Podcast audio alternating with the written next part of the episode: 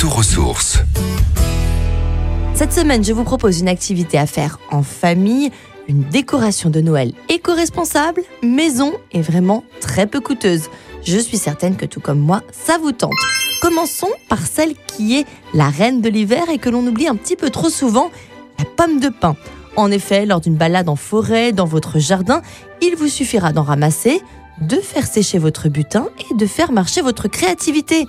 Si comme moi, vous êtes à court d'idées, sachez que sur Internet, vous en trouverez une multitude.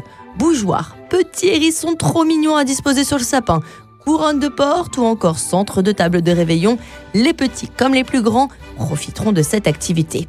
N'oubliez pas non plus de récupérer pas mal de choses que vous trouverez tout près de vous, comme quelques branches de sapin pour les disposer près des fenêtres avec de jolis rubans.